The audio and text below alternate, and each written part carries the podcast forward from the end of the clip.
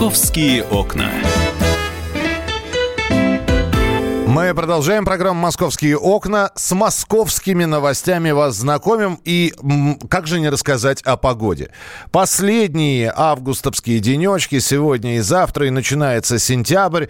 А, кто-то говорит, что уже бабье лето было. Кто-то говорит, что не будет этого бабьего лета на ближайшие выходные. Все-таки какая погода и пойдут ли у нас школьники э, в свои классы э, под проливным дождем или под сияющим солнышком? Об этом расскажем расскажет Александр Синенков, ведущий синоптик Центра погоды «Фобос». Характер погоды будет не осенний, летний, несмотря на то, что в воскресенье уже первый день календарной осени, но погода, в частности температурный режим э, на 6-7 градусов выше средних многолетних значений ожидается, и погода будет по-настоящему летней. Мы ожидаем небольшую облачность без осадков. А в Москве а в субботу 22-24 градуса, в воскресенье до 25. При этом ветер переменный, слабый. Атмосферное давление существенно меняться не будет и сохранится на уровне 750 миллиметров ртутного столба.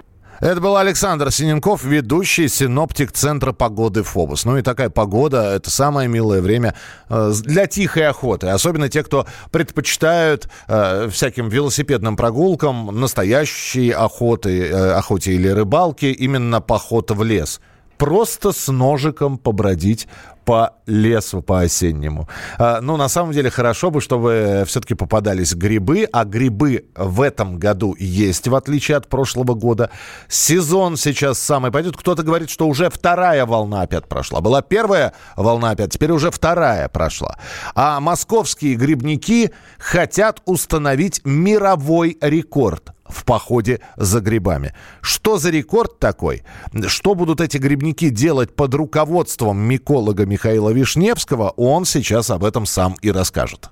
Мы произведем первую фиксацию рекорда, и поэтому он заведомо станет мировым. А вот дальше, уже если мы же сами в следующем сезоне, или любые организовавшиеся грибники на пределах нашей страны смогут его побивать. То есть мы дадим нулевую точку, точку отсчета. Мы поставим себе задачу за определенное время, посмотрим, будет это 2 или 3 часа, э, собрать максимальное число видов грибов. Неважно, каких съедобных, несъедобных, ядовитых, больших, маленьких, с почвы, с деревьев. я подозреваю, что даже с учетом того, что середина сентября будет очень-очень негрибная, мы соберем порядка 500 видов. Для этого нужно зарегистрироваться на Фейсбуке, на странице грибной очередной рекорд 2019 или э, прислать заявку в мою ленту в Фейсбуке, и дальше я уже направлю э, на страницу регистрации. Это будет происходить в Московской области под городом Руза на базе отдыха. И туда можно будет э, приехать на один день, собственно, на день рекорда, а можно будет заехать на два или три дня, потому что мы будем проводить и другие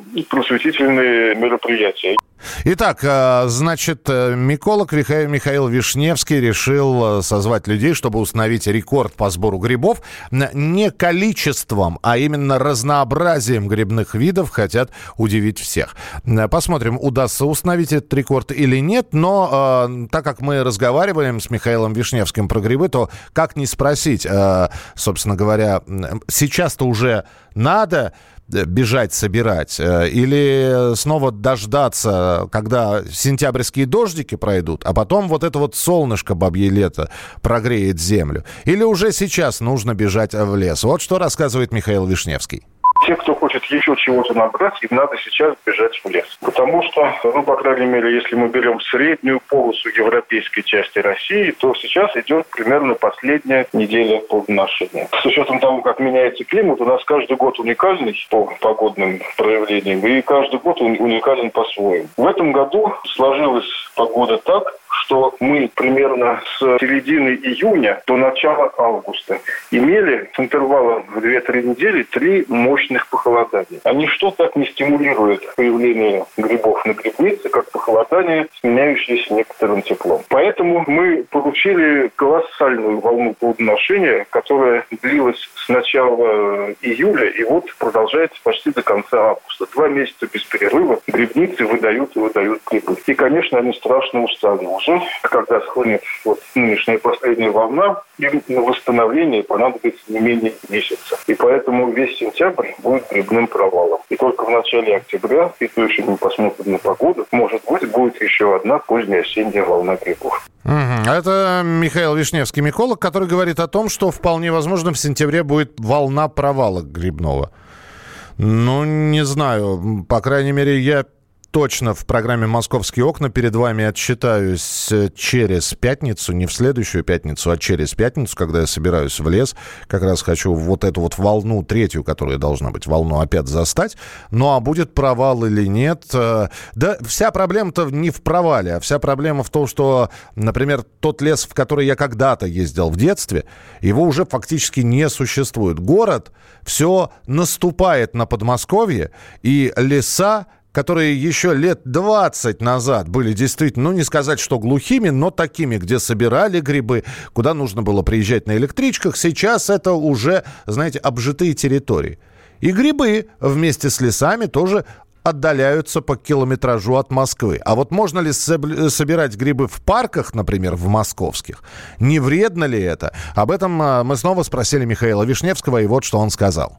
Сейчас законодательство никак не регламентирует сбор грибов, нет никаких штрафов. Штрафы могут наложить за другое, допустим, за неправильную парковку автомобиля в лесу, да, в том месте, где это не положено, или за разведение костра, пожароопасный период и так далее, и так далее. Вот какие-то такие вещи. Но ничего связанного конкретно просто со сбором дикорастущих грибов и ягод для личного пользования в нашем законодательстве в плане штрафов или каких-то наказаний не прописано. Что касается касается сбора грибов в черте города, даже если это большие лесопарки, ну, скажем так, если нет реального голода, когда ты идешь в лес за бесплатной едой, то, в принципе, в мегаполисе, особенно в таком могучем, как Москва, грибы лучше не собирать. Но, между тем, в большом парке, который является хорошим фильтром, можно позволить себе несколько раз в сезон собирать грибы, но при этом нужно соблюдать одно условие. Их нужно тщательно промыть, чтобы удалить некоторые внешние загрязнители в виде пыли, да, какого полетов. И обязательно разрезав на несколько крупных частей,